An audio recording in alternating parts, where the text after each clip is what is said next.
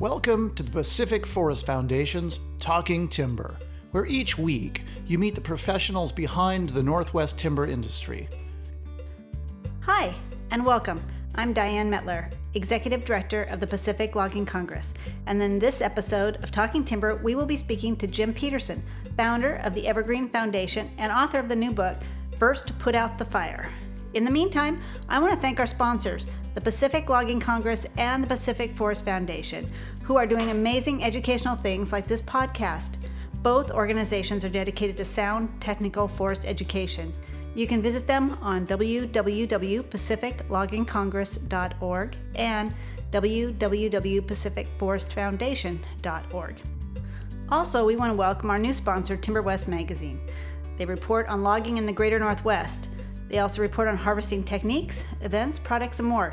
You can subscribe online at www.forestnet.com.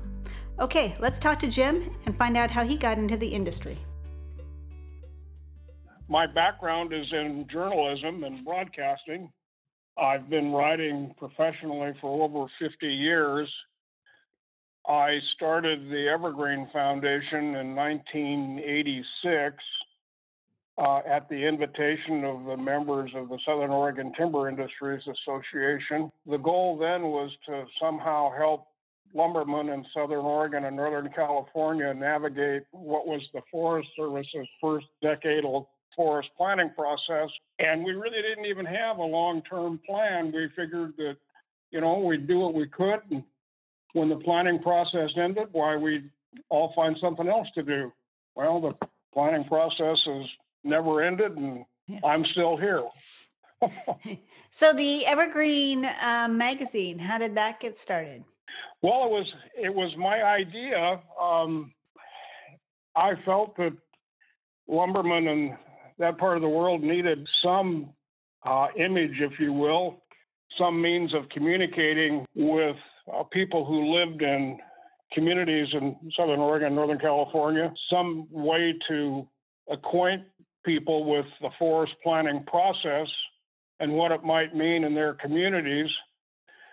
I had seen a publication that was then being produced by the American Paper Institute uh, that was an idea put forth by a guy named George Cheek, who lived in San Francisco. And George put together Green America, which was a beautiful publication, and it folded out into a, oh, I think a three by five poster.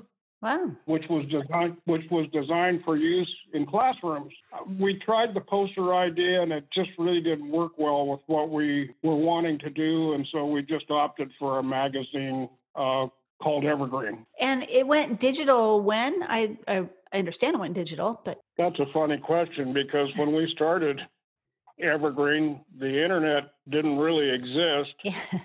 Uh, computers were in their infancy. Uh, cell phones were the size of size of briefcases, and we came forward from there. Everybody had a fax machine and a landline, and that was about it. We built our first website, oh, I think in the late 90s. We've got a nice website. Uh, it's the core of our business now, Diane. We do still publish a print version of Evergreen periodically when budget allows, mm-hmm. but mainly we're in the website business. Um, content is king, and we try to post new things every a couple of days on our website. We think we have oh probably about eighty thousand people who follow us. Wow. Anyway, we're still out there doing what we were doing 34 years ago. Yeah, so a little bit different. Uh, what are kind of some of the things that you post on Evergreen if, say, someone doesn't isn't familiar with it and wants to check you out? Well, we're up to our eyeballs, of course, in the wildfire crisis in the western United States, and we have been for a long time.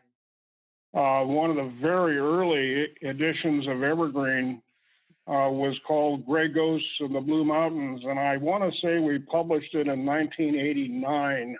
But I went to Eastern Oregon to take a look at the beetle problem, and I was astonished. Yeah. That was really kind of the beginning of. We've probably published at least a dozen a dozen editions of Evergreen over the years that um, are focused on forest health and wildfire. It's been a key topic for us. Uh, you know, forest planning kind of faded, faded from the scene, what, 20 some years ago.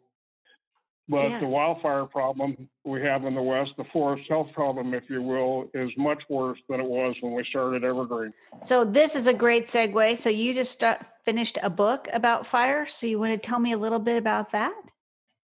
I I did, Diane. I, you know, the wildfire situation is a frustration for me because it tells me a lot about the fact that the Forest Service isn't really very interested in the underlying causes of our wildfire crisis.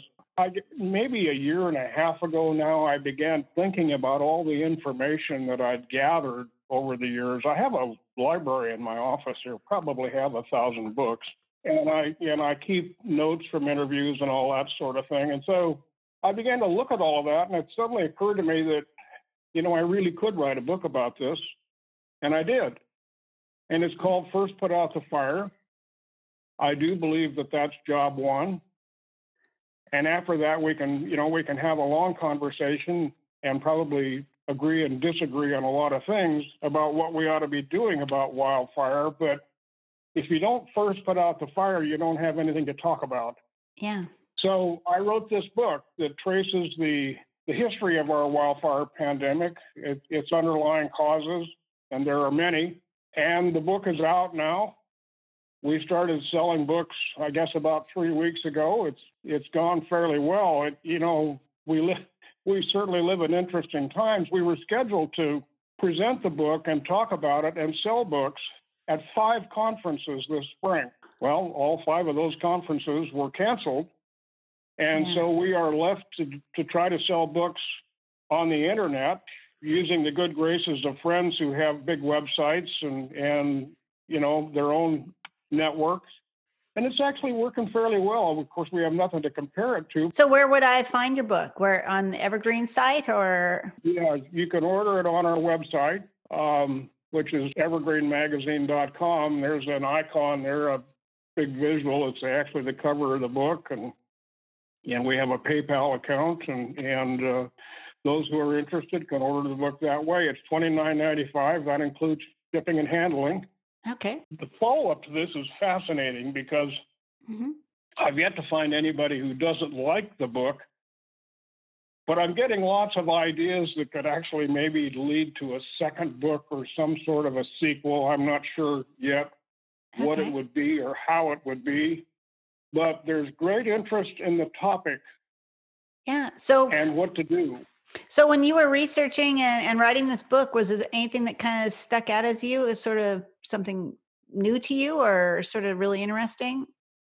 Maybe people don't know about? No, I, I think the th- I think the thing that stuck out at me is the lack of interest on the part of the Forest Service in doing anything about it. Y- You know, they they make a big show of this now, using 747s and DC-10s and all sorts of big aircraft that um, look great on the five o'clock news. But these are airplanes that can only be flown out of major airports. And major airports are often hours distant from fires. The whole notion of initial attack seems to have given way to the idea that, gee whiz, let's just let these fires do what we don't have the courage to do or what Congress won't allow us to do. And I, it's the wrong approach. Diane, this isn't even a timber issue anymore. The reality is that it's a lifestyle issue. Those of us who live in the 11 western states love these forests and depend on them for a lot of things, including clean air, clean water, abundant fish and wildlife habitat, a wealth of year round outdoor recreation opportunity, and on and on and on. And this is what's burning up. I, I think it's morally and ethically wrong. It's certainly scientifically wrong because we, ha- we have the tools necessary to deal with this problem at something way closer to pace and scale than where we are today. Oh, so what? Uh, so what was that that we have today that we can deal with it? What what do we have? Yeah. hmm Well, we have a lot of tools, mechanical tools. Okay. Um, it you know if, if we look at what states do We look at what private landowners do. We look at what Indian tribes do. They all have very active thinning programs. They control stand density. That's step one. Step two is you use prescribed fire to deal with woody biomass. Those tools are time tested and proven, and the Forest Service is not using them. Okay. They, they seem to have decided that the only way to deal with this is to allow some of these large fires to burn themselves out. As I said, I think this is morally and ethically wrong. I talk Yeah. about it in the book. hmm We talk about it on our website. So, have you had any response from the Forest Service from this book? Oh, no, and I don't expect one. You know, there, of course, the coronavirus is, you know, everybody, including the chief of the Forest Service, is working from home. I get that. I understand that it's not business as usual. But also, I understand that we've been knocking on this door now for what, 36, 34 years? No, 34 years. Hard to get their attention. The Forest Service is like it's the Forest Service is like a big aircraft carrier and it takes a lot of water to turn it around. Hi, we're going to take a quick break to thank our sponsors, the Pacific Forest Foundation and the Pacific Logging Congress.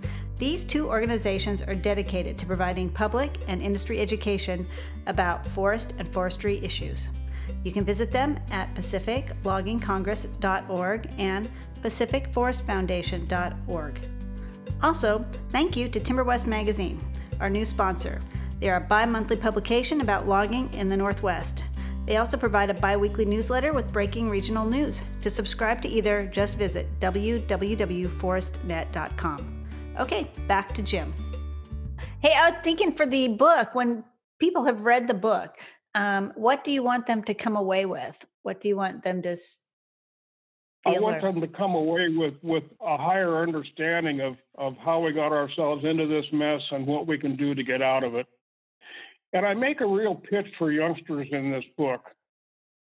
And I think I do, I don't know if you've seen the book, Diane, but I, I think I've done a fairly decent job with it because our youngest is a college kid. And so I have a fairly good idea how young people feel.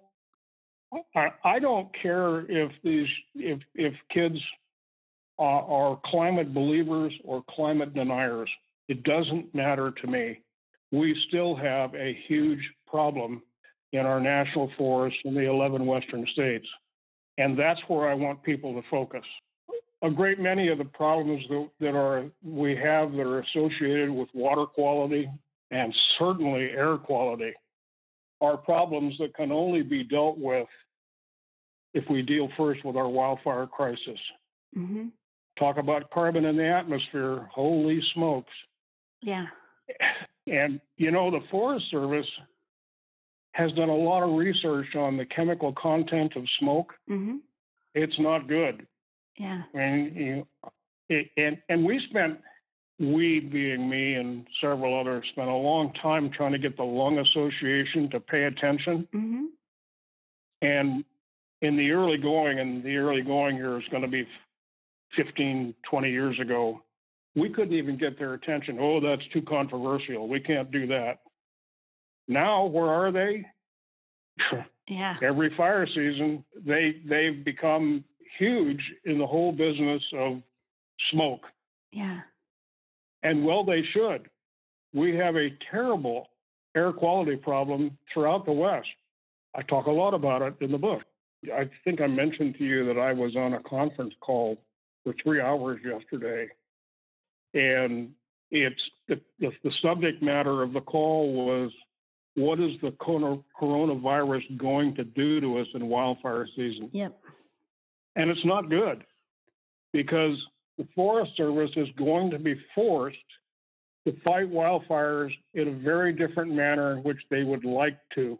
And the reason is you can't have thousands and thousands of these youngsters in fire camps. You can't have them shoulder to shoulder on fire lines. Initial attack is going to become very important for the first time in a couple of decades. Uh, And it'll be very interesting to see what happens, say, next year will they revert to type? They being the Forest Service, I think they will, unless they're forced to continue Yeah. uh, to attack these fires in a far more aggressive and timely manner than they currently do.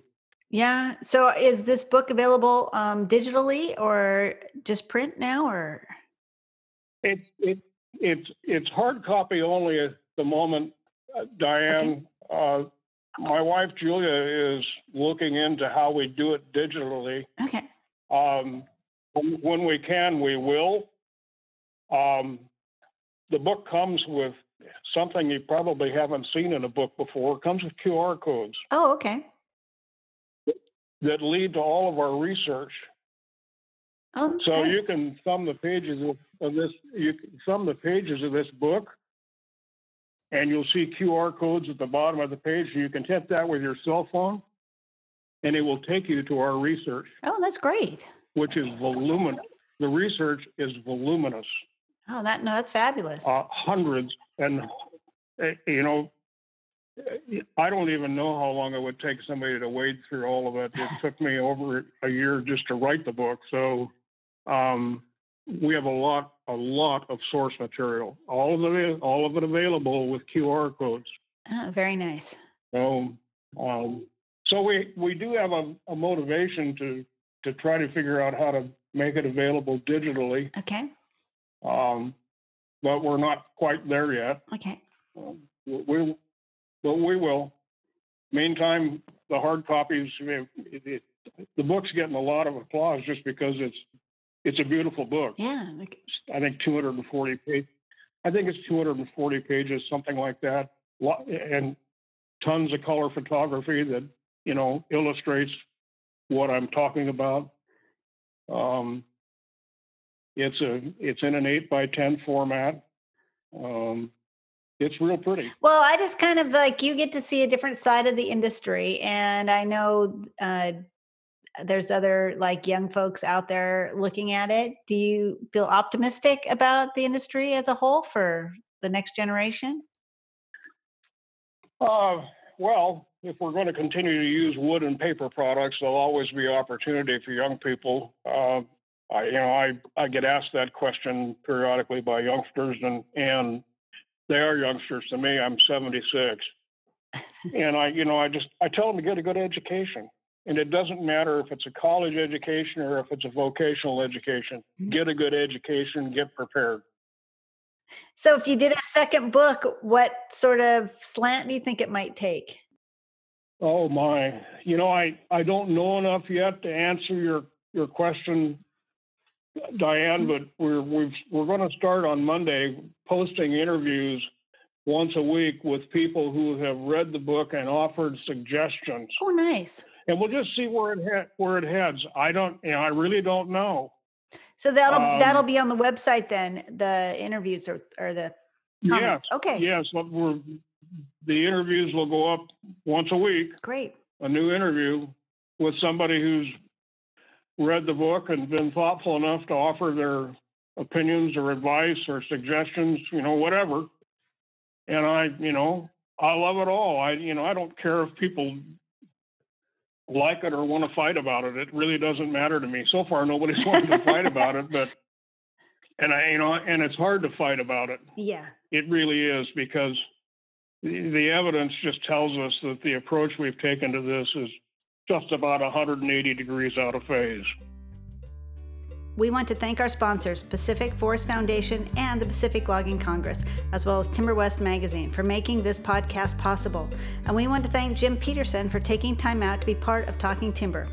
We hope you enjoyed this episode. If you have any ideas for speakers or topics, please feel free to send them to me. You can reach me at diane at pacificloggingcongress.com. Until next time, take care.